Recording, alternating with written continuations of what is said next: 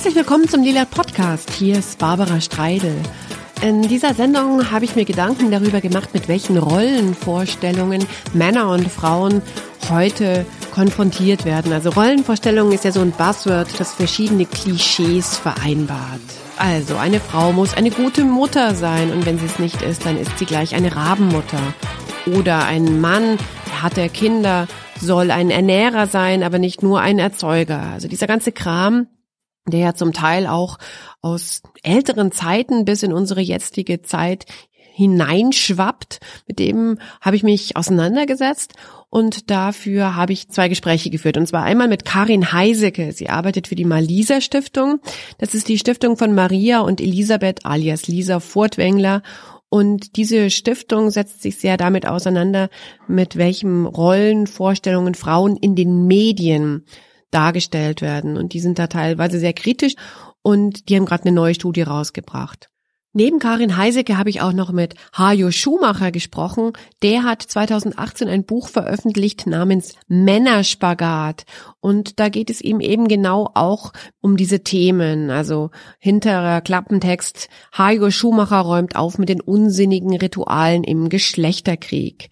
Und auf dem Backcover ist auch ein Zitat von Bibiana Steinhaus drauf. Das ist Deutschlands erste und einzige Bundesliga-Schiedsrichterin und sie sagt, ein brutal ehrliches Buch, schlau, liebevoll und Basiswissen für alle, die häufiger mit Männern zu tun haben. Hajo Schumacher betont die vielen Gemeinsamkeiten von Männern und Frauen. Gut so, schreibt Bibiana Steinhaus. Respekt und Leidenschaft, Mitgefühl und Offenheit kennen kein Geschlecht. Also offensichtlich findet Bibiana Steinhaus Deutschlands erste und einzige Bundesliga-Schiedsrichterin und der Verlag Eichborn, der das Buch nämlich veröffentlicht hat, dass hier allerlei Gutes drinsteht. Wir schauen uns das jetzt mal an, besser gesagt, wir hören uns das jetzt mal an. Nach der kurzen Biografie von Hajo Schumacher geht's nämlich gleich los mit meinem Gespräch. Dr. Hajo Schumacher, geboren 1964, ist Journalist, Fernsehmoderator und Autor. Er war beim Spiegel, Chefredakteur der Lifestyle-Zeitschrift Max und schreibt Bücher wie Restlaufzeit oder Solange du deine Füße auf meinen Tisch legst. 2018 erschien Männerspagat. Schumacher lebt mit Frau und zwei Söhnen in Berlin. Meine erste Frage hat mit Ihrem Buch zu tun, hat aber gar nicht mit dem Anfang Ihres Buches zu tun, sondern mit einem Teil, der eher recht weit hinten kommt. Und zwar auf Seite 211 schreiben Sie über Laurie Penny. Ja. Laurie Penny ist ja den Hörerinnen und Hörern des Lila Podcasts mit Sicherheit ein Begriff. Ich weiß nicht so recht, wie es bei dem Publikum ihres Buches war. Geht so. Aber sie schreiben, Laurie Penny müsste meine Feindin sein. Und das müssen Sie mir erklären. Warum denn? Naja, wenn ich mich in meine Rolle als White Male Trash über 50 einreihe, dann bin ich ja das Feindbild von Laurie Penny, wenn ich jetzt mal äh, ganz holzschnittartig sein darf. Und insofern müssten wir eigentlich so eine gesellschaftliche Feindesgegnerschaftsposition haben. Aber ich finde die Frau Essens in ihrer, sag ich mal, entschiedenen Tonart und auch in ihrer Haltung total spannend. Und ich fände es noch spannender, wenn, wenn sich Männer meiner Generation mal mit dieser jungen Frau auseinandersetzen und nicht sofort mit diesen wegwerfenden Handbewegungen äh, wieder so eine so eine Emanzen-Lesbe oder weiß der Geier, was da immer so an Stereotypen kommt, abtun, sondern sich das einfach mal anhören. Das heißt, es war Ironie, dieses Sie müsste meine Feindin sein. Ja, mhm. aber wie gesagt, es ist ja ein Konjunktiv. Also nach den, nach den herrschenden gesellschaftlichen Maßstäben müsste ich mich gegen sie verwahren und sie doof finden. Aber ich finde sie spannend. Jetzt sagen Sie, Männer meiner Generation, wir haben das ja dann am Anfang schon in Ihrer Biografie gehört, Sie sind Jahrgang 1964. Warum sind denn Männer dieser Generation, vor allem wenn sie weiß und heterosexuell sind, auf der Shitlist von jemandem wie Laurie Penny? Was haben die denn versaut? Das ist genau Thema meines Buches. Ich würde so wahnsinnig gerne aus diesen Schützengräben rauskommen und meine Generation an meinem Beispiel, weil ich kann da so schlecht für eine ganze Generation sprechen, aber ich glaube, ich bin da relativ normal und prototypisch für diese Babyboomer-Generation. Wir sind ja die meisten, wir 64er. Und wir sind, also ich jedenfalls bin äh, in so einem klassischen kleinbürgerlichen Beamtenhaushalt groß geworden und da habe ich Männerrollen sehr traditionell gelernt. Dieser Versorgerfimmel zum Beispiel, der mir wirklich erst klingt banal, aber es brauchte erst eine veritable Ehekrise, um dem mal auf den Grund zu kommen. In unserer Reihenhaussiedlung gab es ein geflügeltes Wort unter den Männern, oh Gott, der muss seine Frau arbeiten schicken. Also es galt als nicht männlich, wenn man nicht als Mann in der Lage war, seine Familie alleine zu versorgen, wer seine Frau arbeiten schicken musste. Klassiker war immer so halbtags an der Kasse bei Edeka. Der war kein ganzer Kerl. Da, da steckt natürlich wahnsinnig viel Stereotypenkram drin. Ne? Also allein dieser Satz, der muss seine Frau arbeiten schicken, heißt erstens mal, der Mann befiehlt, was die Frau macht. Die Frau ist ein reines Subjekt, was geschickt wird, hat offenbar keine eigene Meinung und wird auch nicht so als vollwertige Erwerbskraft anerkannt ich habe dann viele Jahre später, nachdem ich äh, schon eine ganze Weile verheiratet war und das zweite Kind auf der Welt war, festgestellt, dass mich dieser Versorgerfimmel, also du kannst das alleine, total gequält hat. Gleichzeitig hat es meine Frau extrem gequält, dass sie, wir sind tatsächlich in die traditionellen Rollen gerutscht, also sie zu Hause Kinder und ich raus vor die Höhle und das Mammut jagen mit diesem klassischen blöden, aber dann leider doch auch zwingenden Argument, wer mehr verdient, der geht arbeiten. Und, und wir haben beide festgestellt, dass wir, dass wir letztendlich dieses Rollenverständnis unserer Eltern nachspielen. Meine Mutter war Hausfrau, die meiner Frau war Hausfrau, beide Kriegsteilnehmer in den 20er beziehungsweise 30er Jahren äh, geboren und, und wir haben dann festgestellt, dass das in unserem alltäglichen Alltag zu unfassbar viel so, ich glaube modern sagt man Mikroaggressionen führt. Ich habe meiner Frau so unterschwellig vorgeworfen, so tu doch auch mal was, du sitzt hier den ganzen Tag auf dem Sofa und sie sagte, kümmere dich doch auch mal um irgendwas, äh, anstatt dich immer ins Büro zu verkrümeln.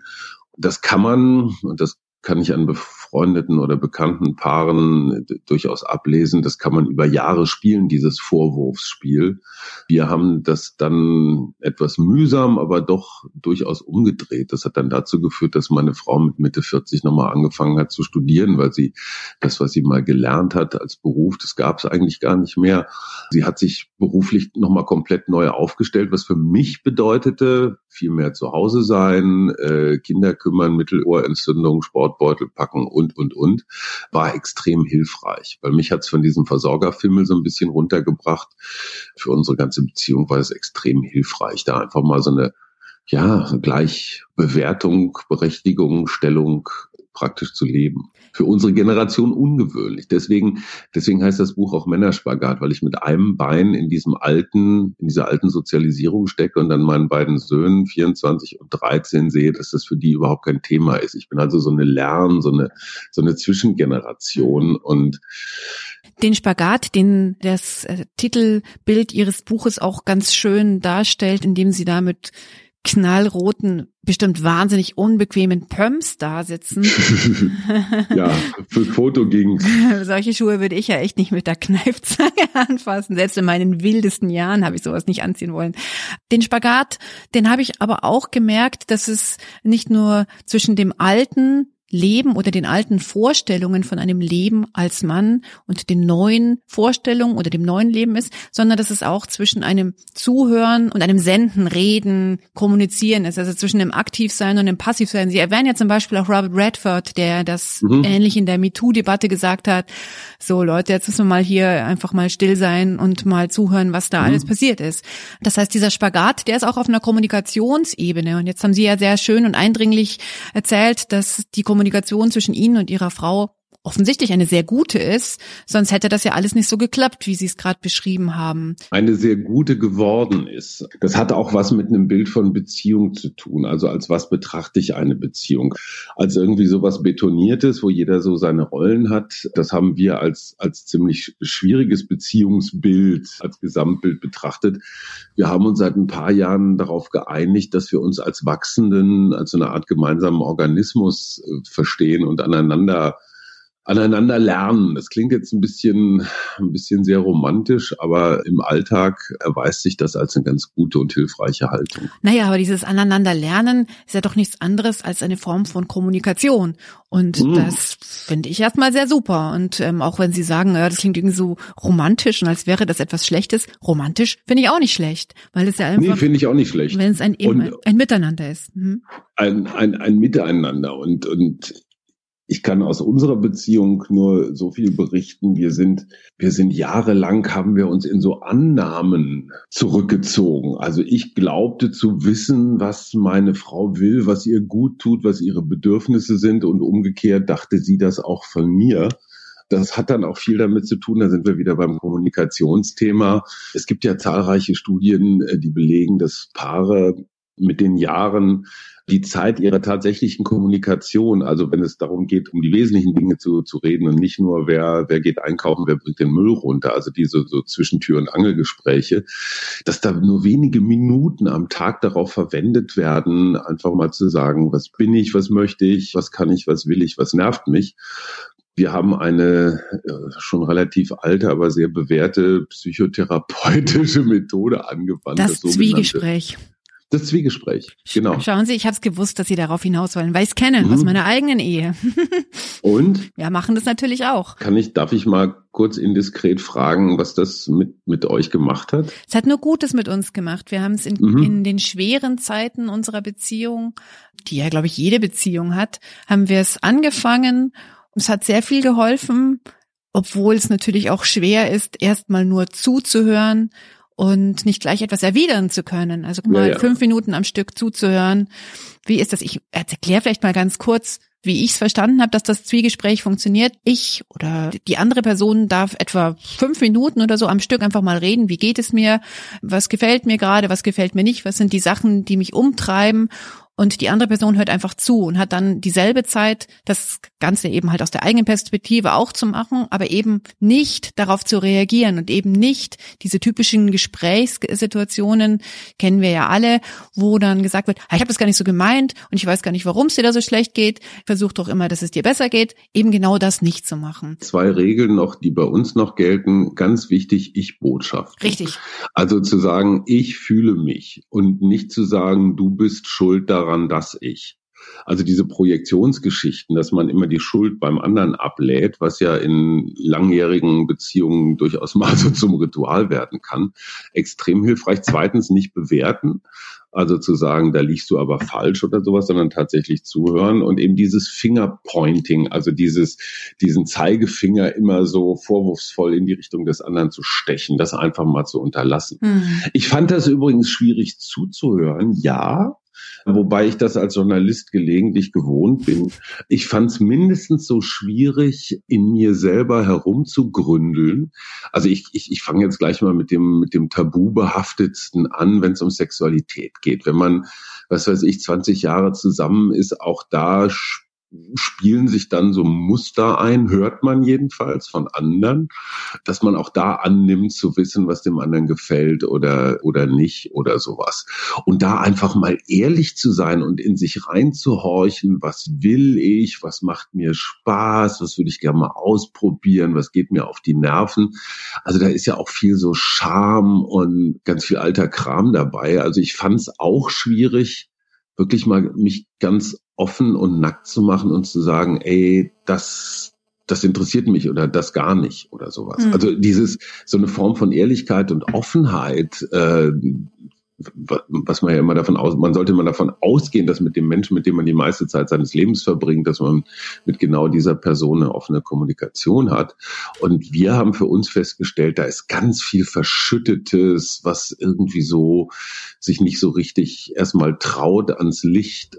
Da hilft dann dieses, diese immer, dieses immer wiederkehrende Zwiegespräch. Das ist übrigens auch noch so eine Regel. Man sollte das dann doch so einmal wöchentlich einfach um in Übung zu bleiben wiederholen und dann auch wirklich alles aus, Fernsehen aus, Handy aus, kein Essen, kein Trinken, sondern wirklich 90 Minuten konzentriert und sich zu öffnen und zu sagen, das will ich wirklich, das, das fand ich auch schwierig. Hm, hm.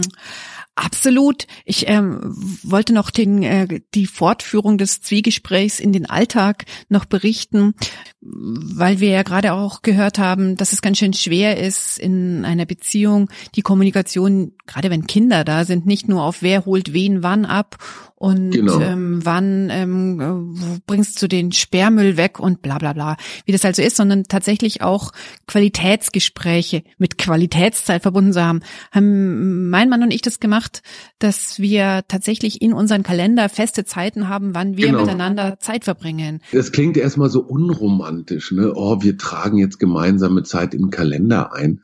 Äh, das ist ja wie so ein Business-Termin, aber trotzdem hat uns sehr geholfen weil dann gibt's auch keine Ausreden und ach komm, nächste Woche reicht auch noch oder so, sondern wirklich Termin und dann auch ernst nehmen wie ein Genau. Und wenn man ihn nicht wahrnehmen kann, den Termin, muss man halt das erstens vorher absagen oder Ge einen genau. Alternativtermin und, und, und, anbieten. Ganz genau. Hm, hm. Jetzt haben wir ganz viel über Beziehungen gesprochen. Ich würde noch mal gerne auf das Buch zurückkommen und zwar auf die Mission, die in diesem Buch ist. Auf Seite 26 heißt ich wäre so gern ein souveräner, starker Mann.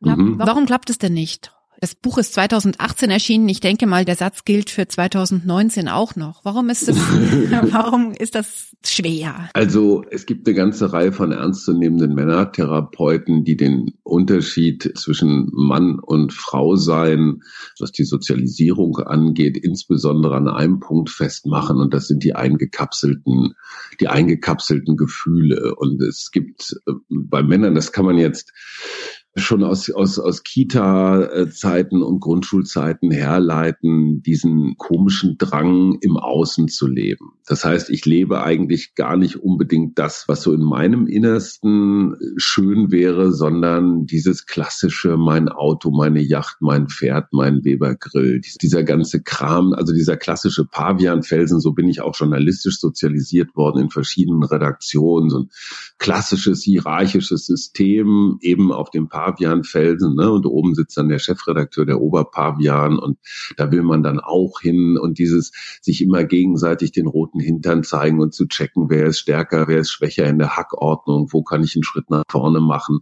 Also dieses klassische Wettbewerbs, Wettbewerbsdenken, dem liegt dann auch wieder dieses Männerbild vom einsamen Helden zugrunde, äh, wenn man sich die Kernerzählung äh, des Storytellings, was ja überall im Journalismus, in der Werbung, bei Social Media Erzählungen so zugrunde liegt, also dieses Muster äh, Harry Potter alleine, äh, ohne Eltern, muss er gegen das Böse kämpfen.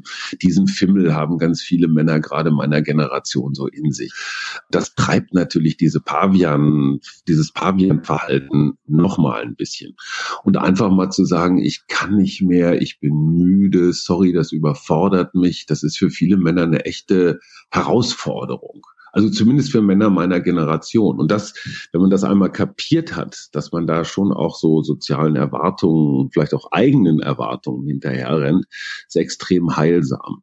Und dann sind wir wieder beim Zwiegespräch. In einem Zwiegespräch der Partnerin offen zu sagen, ey du, ich bin mit meiner Männerrolle überfordert und ich, ich mag jetzt nicht noch mehr arbeiten, nur um den Nachbarn hier einen noch größeren SUV hinzustellen, damit sie uns bewundern. Oder noch einen Marathon zu laufen, um zu zeigen, was für ein harter Kerl ich bin dieses Eingestehen von Schwäche, das ist schon ganz schön, äh, das ist schon ganz schön schwierig, weil die eingekapselten Emotionen da mal ranzukommen, das ist nicht so einfach. Hm, Wenn man das von kind, kind auf gelernt hat, das in, in den Giftfässern seiner Seele zu, zu verbergen. Im Buch werden ja Leute wie Ralf Bönd, Autor vom Männermanifest oder Walter Holstein, der hat das mhm. Buch Was vom Manne übrig blieb geschrieben und andere erwähnt, die ja das auch so ein bisschen aufzeigen, dieses Ich wäre so gerne, aber es klappt irgendwie nicht mehr, das Mannsein hier und heute. Und aus Büchern wie von den beiden ist ja dann auch immer so eine die ist nicht immer explizit, aber sie ist doch zu fühlen eine Schuldzuweisung, die mhm. dann gerne in das feministische Lager geht, zu, zu mhm. spüren. Von wegen, die Feministinnen sind schuld, dass Männer heute gar keine Männer mehr sein können. Ist natürlich eine sehr schöne, einfache Erklärung. Mit der bin ich auch nicht wirklich einverstanden, weil da letztendlich nur das alte Mann-Frau-Spiel fortgesetzt wird. Und der Mann, der sich jetzt in der Opferrolle befindet, da versucht der Mann jetzt die neue Frau zu sein in diesem Denken. Ne? Also als verfolgte Minderheit. Das ist natürlich Kokolores. Da sind wir wieder bei dem alten Thema Augenhöhe. Natürlich gibt es einen radikalen politischen Feminismus, den ich aber jetzt nicht als besonders riesengroß bezeichnen würde, wo der Mann als Wurzel allen Übels dargestellt wird. Ne? Also Männer führen Kriege, Männer sind dieses, Männer sind jenes. Ohne Männer wäre die Welt ein besserer Ort. Ich glaube, die schwedischen Sozialdemokratinnen waren es, die, die in ihr Programm tatsächlich reinschreiben äh, wollten, die Abschaffung des Mannes sei die, äh, sei, sei das Ziel für die Zukunft. Das halte ich alles für ein bisschen radikal. Ich glaube, diese Polarisierung, die Männer, die Frauen ist auch biologisch überhaupt nicht nachvollziehbar. Es gibt zwischen Männern mit sehr niedrigem Testosteronspiegel und Männern mit sehr hohem Testosteronspiegel größere Unterschiede als zwischen dem Normmann und der Normfrau. Und ich glaube, wir sind uns in ganz vielen, vielen Fällen und, und, und Dingen einiger und gleicher, als wir das wahrhaben wollen. Und letztendlich geht es doch hier nicht nur um Mann-Frau-Themen, wenn es um Equal Pay zum Beispiel geht, also um die gleiche Bezahlung von Männern und Frauen. Das ist nicht nur ein Mann-Frau-Thema. Das ist auch ein zum Beispiel Zuwanderer-Ureinwohner-Thema. Also es gibt, es gibt Studien, dass Menschen mit ausländisch klingenden Namen deutlich schlechtere Chancen am Arbeitsmarkt haben, deutlich weniger verdienen. Wir haben es hier mit einem sozialen Problem zu tun. Und es ist ja nicht so, dass nur Frauen schlechter bezahlt werden. Es werden auch Leute in Ostdeutschland schlechter bezahlt als in Südwestdeutschland. Insofern würde ich so wahnsinnig gerne raus aus diesen Schützengräben und dieses Mann-Frau häufiger mal durch Mensch ersetzen. Hm. Ja, was soll jetzt passieren? Was, was muss passieren? Was könnte passieren? Was wünschen wir uns für, weiß ich nicht, die nächsten fünf Jahre an dieser Stelle? Also wenn ich mir was wünschen dürfte, dann wäre es, dass dass die vielen Guten, womit ich die meine, die raus aus diesen Schützengräben geklettert sind. Und ich sehe da gerade so bei jüngeren Kollegen im Journalismus ganz tolle Ansätze, wenn also Männer sagen, ich arbeite einfach nur halb oder zwei Drittel, ich teile mir das mit meiner Frau, weil wir uns auch die Kindererziehung zum Beispiel teilen, weil wir beide was davon haben wollen.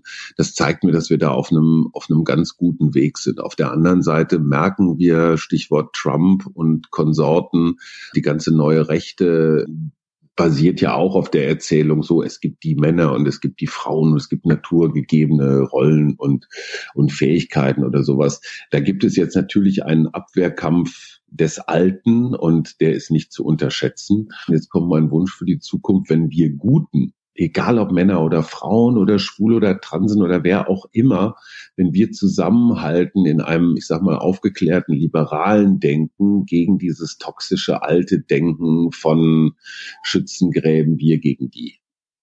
Die Guten also gegen die Doofen und nicht die Männer gegen die Frauen. Das ist doch mal ein guter Vorsatz für die nächsten zehn Jahre. Die Guten gegen die Doofen. Das war Hajo Schumacher. Sein Buch heißt Männerspagat und ist 2018 im Verlag Eichborn erschienen. Und natürlich ist euch bestimmt aufgefallen, dass es in seinem Buch hauptsächlich oder fast ausschließlich um die Perspektive eines heterosexuellen Mannes geht, der eben aus der Babyboomer-Generation stammt, um seine Perspektive mit Mannsein, mit Rollenvorbildern, mit will ich vielleicht ein anderes Leben führen. Genau, das ist mir noch irgendwie ganz wichtig, dass ich das hinzufüge, weil das natürlich kein umfassendes Buch ist, insofern, dass es ja auch noch andere Lebensmodelle gibt als die eines heterosexuellen weißen Mannes. Aber damit spielt er ja auch ganz schön, Hajo Schumacher. Jetzt geht's um das Thema, mit welchen Rollenvorbildern Frauen konfrontiert werden ja vielleicht sich auch herumschlagen, vor allem in den Medien. Dafür habe ich mit Karin Heisecke gesprochen. Sie ist von der Malisa Stiftung, die von Maria und Lisa Elisabeth Furtwängler gegründet wurde. Und die Stiftung hat sich zum Ziel gesetzt, mit dem Medienbild von Frauen kritisch umzugehen. Und dafür ist gerade eben eine ganz neue Studie herausgekommen. Karin Heisige ist die Leiterin der Stiftung und hat auch schon seit 2016 mitgeholfen, die Stiftung aufzubauen. Unser übergeordnetes Ziel ist eine Gesellschaft, in der alle Geschlechter sich voll entfalten können und alle ihre Potenziale in die Gesellschaft einbringen können. Und wir haben unseren Schwerpunkt auf dem Thema Geschlechterdarstellungen in Medien, weil die Medien sehr stark auf uns wirken, also ein wichtiger Faktor sind von den Faktoren, die auf uns einwirken.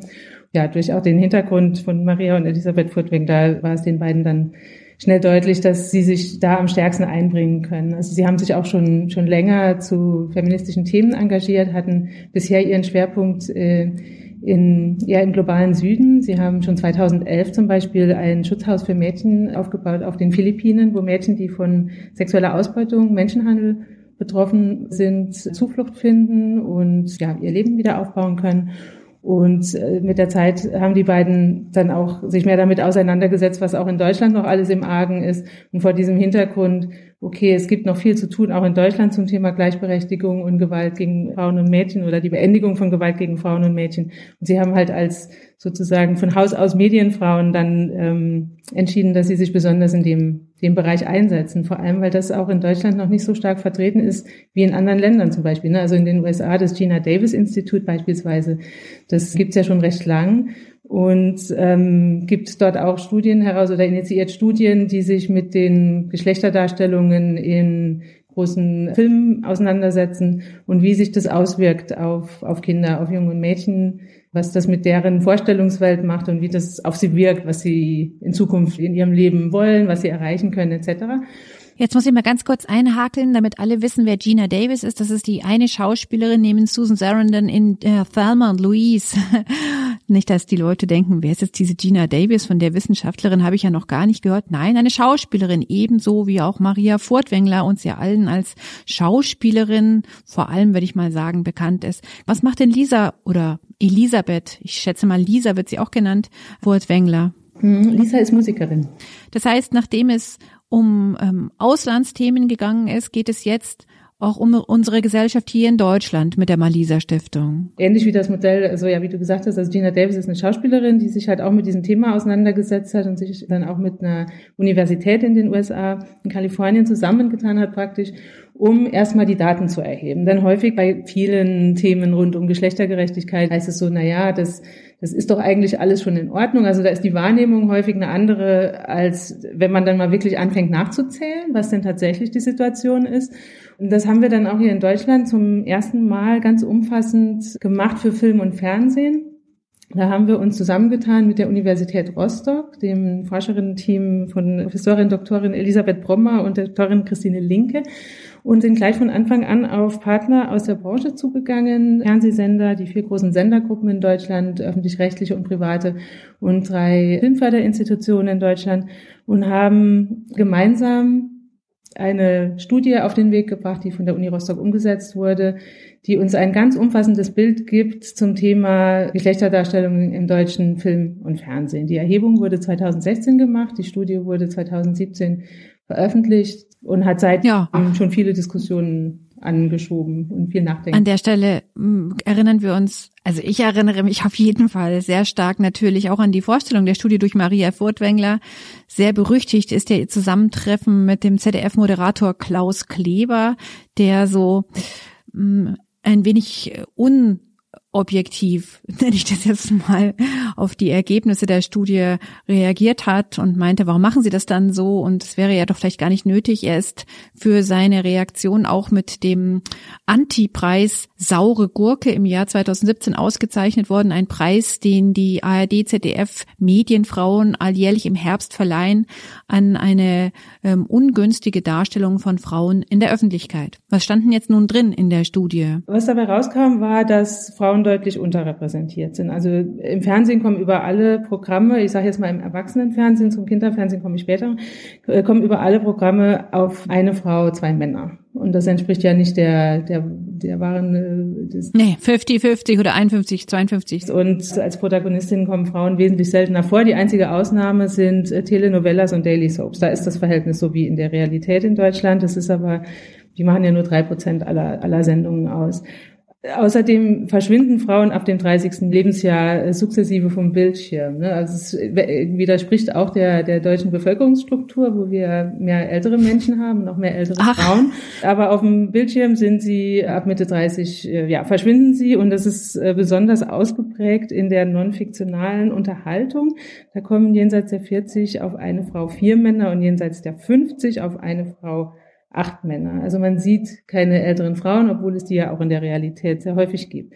Außerdem auch noch was, Männer erklären uns die Welt. Also sie sind sowohl als Moderatoren, Journalisten, als Sprecher und vor allem auch als Experten in der Information deutlich häufiger als Frauen. Und das ist also gerade, wenn wir jetzt von Experten sprechen, also zum Beispiel halt in Nachrichten, Interviews etc., Talkshows, äh, sind es 79 Prozent Männer und 21 Prozent Frauen. Und man sieht das selbst in den Bereichen, wo Frauen im wahren Berufsleben in Deutschland wesentlich häufiger vorkommen als Männer, dass selbst in diesen Bereichen zum Beispiel gibt es ja lauter Krankenpfleger und nie eine Krankenschwester. Also ob das jetzt der juristische Bereich ist oder ob es der Bereich Medizin ist, der Bereich Bildung.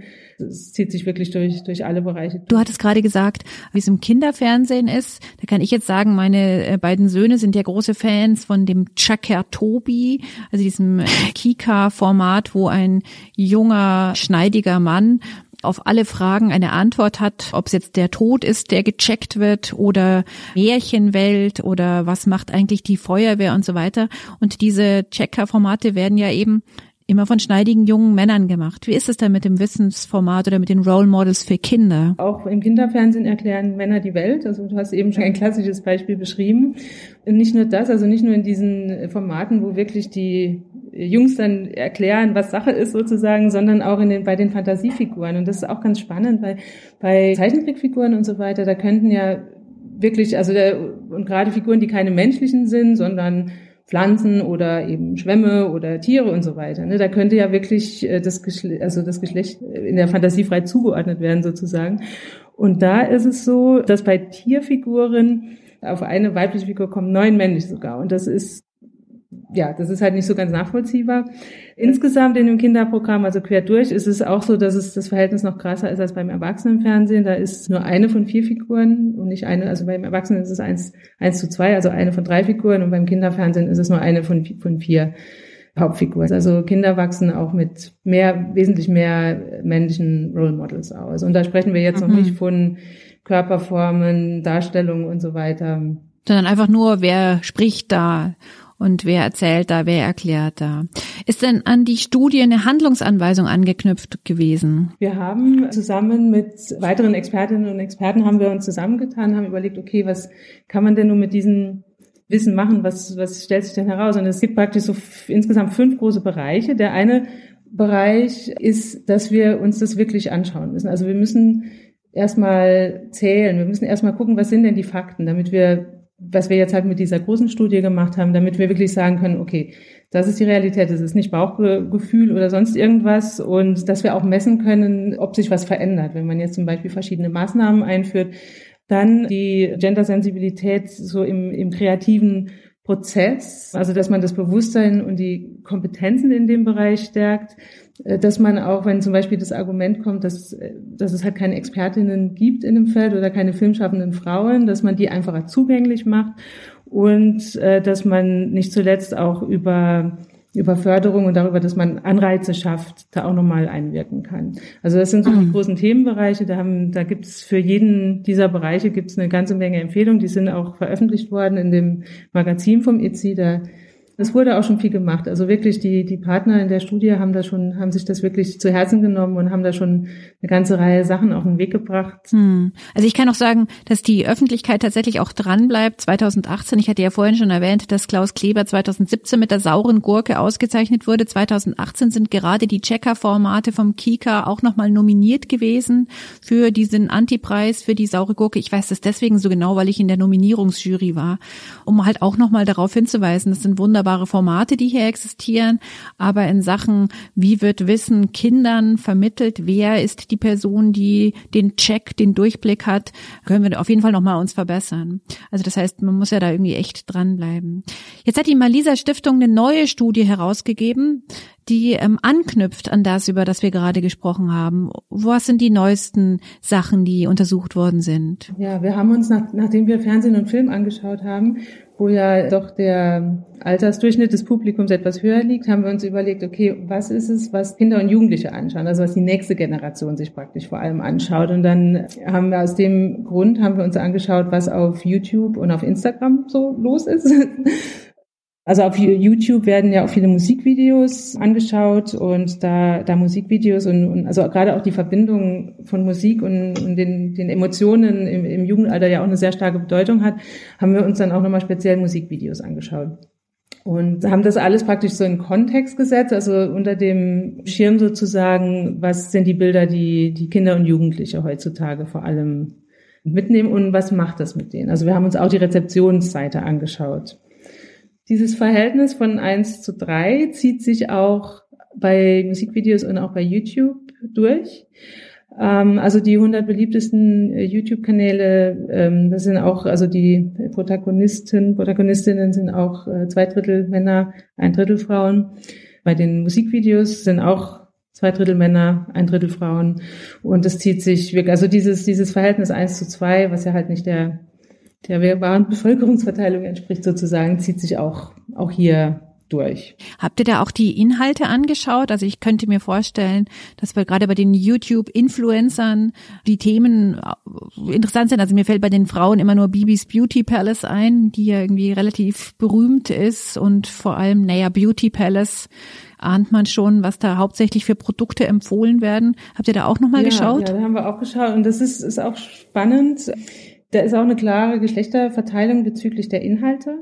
Und wie du schon erwähntest, also so äh, Beauty und How-to auch, ne, also wie schminke ich mich und Lifestyle und so weiter, ähm, das ist sehr stark äh, bei den weiblichen äh, beliebten YouTuberinnen, wohingegen es bei Männern viel mehr oder bei Jungs viel mehr unterschiedliche Formate gibt. Also die machen, die machen zwar auch Unterhaltung, die machen aber auch Comedy-Formate, die machen Gaming-Shows, die machen viel mehr Musikproduktionen Jungs sind sozusagen viel breiter aufgestellt oder Männer ähm, als, als Mädchen und Frauen. Also es ist wirklich ja wie so ein Rückschritt, fast schon bis in die 50er Jahre, sage ich mal, dass die Frauen auf YouTube das, was sie tun, als ihr Hobby darstellen. Also sie machen das aus Leidenschaft, das ist ihr Hobby, es macht ihnen Spaß.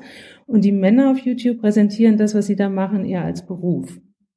Mhm. Ähm, und das ist ja eine, eine, eine recht ähm, altmodische Vorstellung, die ja auch nicht der Wirklichkeit entspricht. Vor allem die Frauen machen das ja auch durchaus professionell und von daher, also das dann, das hat diese diese Zuschreibung als Hobby oder Beruf. Das ist eine ganz spannende Sache. Mhm. Außerdem, was auch in diese diese Richtung geht, 50er Jahre, ist, dass die Frauen sich häufiger in ihrem privaten Kontext inszenieren. Und die Männer eher so in der Außenwelt, also die Frau zu Hause und der Mann im öffentlichen Raum. Also Frau zeigt die neuen Schminktricks mit dem neuen Superpinsel ähm, von irgendeiner Marke. Und was macht der Mann? Der ist im öffentlichen Raum unterwegs und äh, ja, befragt da Leute. Ist draußen. Die Inszenierung in den Musikvideos, die ja, also Musikvideos könnten ja auch äh, wirklich kreativ sein und ganz unterschiedliche Sachen eigentlich ausprobieren. Ne? Also bei Musikvideos haben wir aber auch beobachtet, dass da auch eher traditionelle Frauen- und Männerbilder zu sehen sind. Also Frauen sind häufig äh, sehr sexy inszeniert, also mit wenig Kleidung. Was man da auch viel sieht, sind bei den Einstellungen, dass Frauen zum Beispiel ohne Kopf zu sehen sind oder dass halt auf die Brust oder den Po fokussiert wird. Alle, die Film studieren heute, wissen, dass das eigentlich nicht zeitgemäß ist, so eine Darstellung, aber halt in den Musikvideos wird das nach wie vor gemacht. Männer werden dann eher so als, ja, als Macher und, und, und Macker inszeniert und Frauen als diejenigen, die die Männer anhimmeln. Also das ist auch nicht zeitgemäß. Gibt es da eigentlich irgendwie Handlungsempfehlungen, wie zum Beispiel, ich weiß es nicht, also ich könnte mir vorstellen, wenn jetzt ein öffentlich-rechtliches Musikvideo gedreht wird, dann sollte das nicht gemacht werden. Aber so allgemeingültig, gerade weil du sagtest, wer heute Film studiert, weiß eigentlich, dass das ein, ein, ein Don't ist. Hm, ja. ja, es ist bei Musikvideos ist es interessant, denn das sind ja Marketinginstrumente für ein Produkt, für das Lied. Das heißt, da sind diejenigen, die die Entscheidung treffen, das liegt ja dann nicht wie, also beim öffentlich-rechtlichen Sender, der einen öffentlich-rechtlichen Auftrag hat, sondern ähm, das liegt dann bei der, bei dem Label, bei der Firma und wird dort dann praktisch verhandelt, ne, wie das inszeniert wird. Was wir gesehen haben, ist, dass tatsächlich Videos, die in den USA produziert werden, dass wir da stärker diese Stereotypen und sexualisierten Darstellungen gesehen haben, als Videos, die in Deutschland produziert werden. Was auch ein wichtiger Punkt ist, ist, dass Jugendliche und Kinder praktisch befähigt werden, mit den Bildern kritisch umzugehen. Denn was wir, wir haben ja auch die Rezeption untersucht zusammen mit mhm. ähm, Doktorin Maya Götz vom Internationalen Zentralinstitut des Jugend- und Bildungsfernsehens ICI. Und da wurde deutlich, dass die Jugendlichen tatsächlich die Stars in den Musikvideos als Vorbilder sehen und dass äh, die Jungs beispielsweise sagen, ja, sie hätten gerne eine Freundin, die so aussieht wie die Sängerin in dem Video und die Mädchen sagen, sie würden gerne selber so aussehen und dadurch, dass da halt nur ein, ein enger Ausschnitt von all dem, was, was es halt so gibt, wie Männer und wie Frauen und alle anderen Geschlechter, wie die sein können und wie die im wahren Leben auch sind, dadurch, dass halt nur ein sehr enger Ausschnitt in den Videos und letzten Endes ja auch auf YouTube und so weiter vorkommt, schränkt das natürlich das Spektrum ein für die jungen Leute, was sie sich vorstellen können, was sie gerne werden wollen. Von mhm. daher ist so ein Ansatz ist auch über äh, die Medienkompetenz der Jugendlichen also mit ihnen zu arbeiten, wie, wie sie diese Bilder erfassen und auch kritisch reflektieren können. Ich denke, mhm. Medienkompetenz für junge Menschen und auch für erwachsene Menschen ist ja insgesamt ein, ein, ein wichtiges Thema. Das ist hier in dem Bereich ist es sehr, sehr deutlich. Und da hat dann auch, das EZI hat auch schon mit Schulen zusammen da Unterrichtsmaterialien entwickelt, die bereits in Schulen in Bayern eingesetzt wurden. Und wir sind jetzt auch dabei zu schauen, wie das denn deutschlandweit auch eingesetzt werden kann. Weil es gibt da, es gibt deutlich einen großen Bedarf. Wenn es da über die Schulen die Möglichkeit gibt, gute Impulse zu setzen, dann äh, möchten wir das auch mit unterstützen. Damit die Hoffnung nicht stirbt, dass die Erwachsenen von morgen eine andere Vorstellung von Geschlechtern haben, als manche Erwachsene es heutzutage haben. Die Studie ist Ende Januar der Öffentlichkeit vorgestellt worden. Gibt es schon weitere Projekte, ähm, die ihr für die Zukunft für 2019, 2020 plant mit der Malisa Stiftung? Ja, also wir werden nach, nach der, also das, das haben wir bei der ersten Studie auch so gemacht, dass wir nach der Veröffentlichung halt weiterhin mit den äh, Partnern zusammenarbeiten und schauen, okay, wie, wie können wir auch unterstützen, dass das, was sich jetzt herausgestellt hat, äh, was sich ändern müsste, dass das auch passiert. Gerade mit dem, was Jugendliche betrifft, halt auch schauen, okay, wie, wie können auch Jugendliche gestärkt werden? Wie können auch diejenigen, die alternative Inhalte auch in den neuen Plattformen, sozialen Medien und so weiter schaffen, wie können die auch gestärkt werden? Denn letzten Endes, es geht ja um mehr Diversität. Also es geht ja darum, dass unsere Gesellschaft in all ihrer Vielfalt und in all dem, was bereits ist, aber auch all dem, was in Zukunft noch möglich ist, das praktisch zu öffnen. Ja, klar, dass man feststellt, Frauen müssen nicht immer nur einen knappen Bikini tragen, um in der Öffentlichkeit im Mittelpunkt zu stehen, absolut, sondern sie müssen auch nicht immer weiß sein und sie müssen auch nicht immer lange blonde Haare haben. Ja, also die, die Gesellschaft ist ja schon viel diverser und warum sollten wir uns da in der medialen Darstellung einschränken. Ne? Also wir sehen ja auch überall, äh, es gibt aus anderen Ländern auch schon viele Beispiele, halt je diverser auch Teams sind, die zum Beispiel produzieren, desto mehr ist der Inhalt auch spannender. Ne? Und das sind dann zum Beispiel Fernsehserien, die sind dann auch erfolgreicher und so weiter. Also es ist auch durchaus sozusagen ein Wirtschaftsfaktor, wenn man so draufschauen will bei den Top 100 YouTubern und YouTuberinnen, vor allem bei den Männern, sind die Hälfte ungefähr mit Migrationshintergrund. Bei den Frauen ist es weniger, da ist es nur ungefähr ein Drittel. Aber da haben wir schon mehr Diversität als in der Gesellschaft. Also da, also es gibt, es gibt auch schon Stellen, wo YouTube sozusagen schon weiter ist, aber bei den Geschlechterdarstellungen ist es halt noch nicht so. Und ah. äh, was wir ja auch vorgestellt haben, ist Instagram. Ne? Da zeichnen sich auch ähnliche Muster. Da haben wir auch angeschaut, wie, wie Mädchen, junge Mädchen vor allem Instagram nutzen.